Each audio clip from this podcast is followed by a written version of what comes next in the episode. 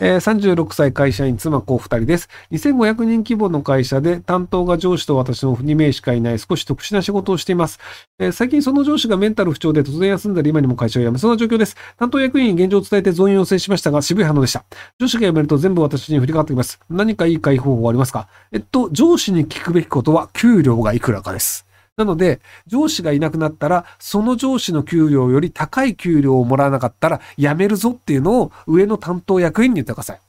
そんなに事業として回ってる部署で、で、その上司がいなくなって、あなたもいなくなった場合、その部署ごとなくなってしまうので、それを回すために、じゃあ担当役員が人雇ったりとか自分やったりとか超大変なんですけど、上司いなくなっても、ある程度回すためには、上司に払ってたコスト分俺がもらってもいいよねっていう話すると、やめてもらいたくない。で、新しい人見つかるまで何とかしなきゃっていうのが多分先にあるので、結構給料上がるチャンスだと思うんですよね。なので、あの、給料上げるって方向で頑張るといいんじゃないかなと思いますけど。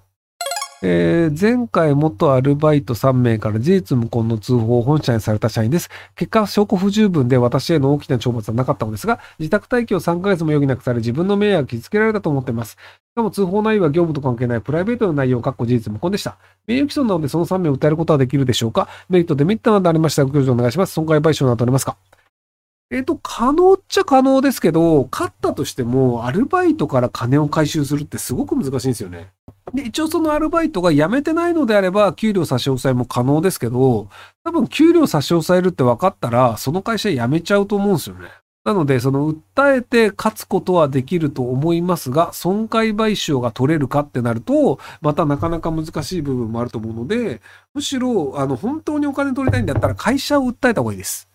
その3ヶ月自宅待機になったとかっていうのを、要はその虚偽の情報によって不利なそのあのたあの、えー、と扱いを受けたということで会社を訴えるというのであれば、会社はその、いや、事実無根であるっていうのも確認してるので、なのでお金取りやすいかもしれないですけど、ただその後、その会社で働くのがなかなか、あの、気分が難しい状況になるかもしれないので、なので、あの、その、要はその会社を辞める気であれば訴えてもいいんですけど、辞める気がないんだったら訴えてもしょうがないんじゃないかなと思いますけども。えー、F ラン24年卒です。先日ありがたいことに志望度の高い企業3社より内定をいただきました。が、それぞれに違った魅力がありもやってます。年功序列は性に合わないので、すべて知力主義寄りな中小企業の営業です。かといって必ず成果が出せる保証はありませんし、えー、給与よりも休日日数や通勤しやすさ、人柄で見るべきかなと思ってます。ただ、奨学金カードでインセンティブはお店長の休日日数少なめ、拘束時間長めのハードな会社もいいかなと思っちゃいます。ひろきさんの何を判断基準にしますか？あの人生長いので、自分が楽しいと思う仕事が何なのか探すということを大事にしてます。えっと、その、え、その、奨学金返さなきゃいけないよね、みたいな、多分あの直近の現実的な話をしてると思うんですけど、あの、まあ、人はだいたい60過ぎまで働かなきゃいけないんですけど、で、60過ぎまで働くときに、自分が何の仕事をすると楽しいか、ストレスを感じないかっていうのを見つけた方がいいと思うんですよね。なので、これ好きそうっていうのをやってみて、やってみたけど、あ、実はこれあんま好きじゃなかったわ。っていうのもある可能性があるので、好き嫌いで割と選んでみて、で、給料が高いとかって、あの、まあ、結局長期的には結構どうでもいいことなんですよね。その自分があんまり好きじゃなくて給料の高い仕事ってやり続けるとストレスが溜まったりとかハゲたりとかあの体壊したりとかコロナ病になったりっていうのがあったりするのでなので、その自分が好きで楽しめる仕事っていうのを早めに見つけて、ストレスなくずっとダラダラと働き続けられるものっていうのを見つけた方が、人生的には得なんじゃないかなと思いますけどね。なので、その好きな仕事であれば長時間労働も全然気にならないっすっていう人もいるんですよね。そのあのアニメーターみたいな人で、あのアニメ描くの大好きですみたいな人って、その長時間労働でも全然楽しいっていう人いるんですよね。で、あの、エンジニアとかでプログラム書くの大好きですっていう人って、その仕事中も長時間で残業してプログラム書いて、土日も家に帰ってプログラムを書いてたりするんですよ。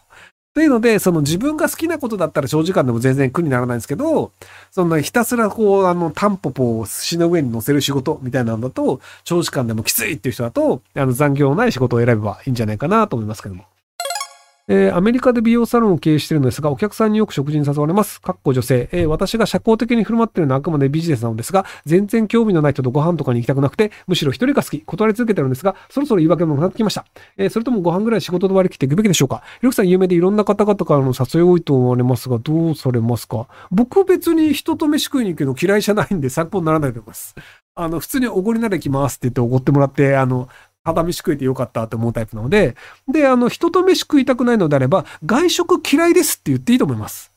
あの、まあ、僕、もともとその自腹の外食が嫌いなので、なので、あの、外、外食嫌いって言っちゃうっていう。で、あの、食べ物とかもちょっとこだわりがあって、外食嫌いです。で、あの、他人を家に入れるの好きじゃないんですとか、正直に言っちゃっていいと思いますよ。なので別にその美容サロンで、その良かれと思って食事誘ってると思うんですよ。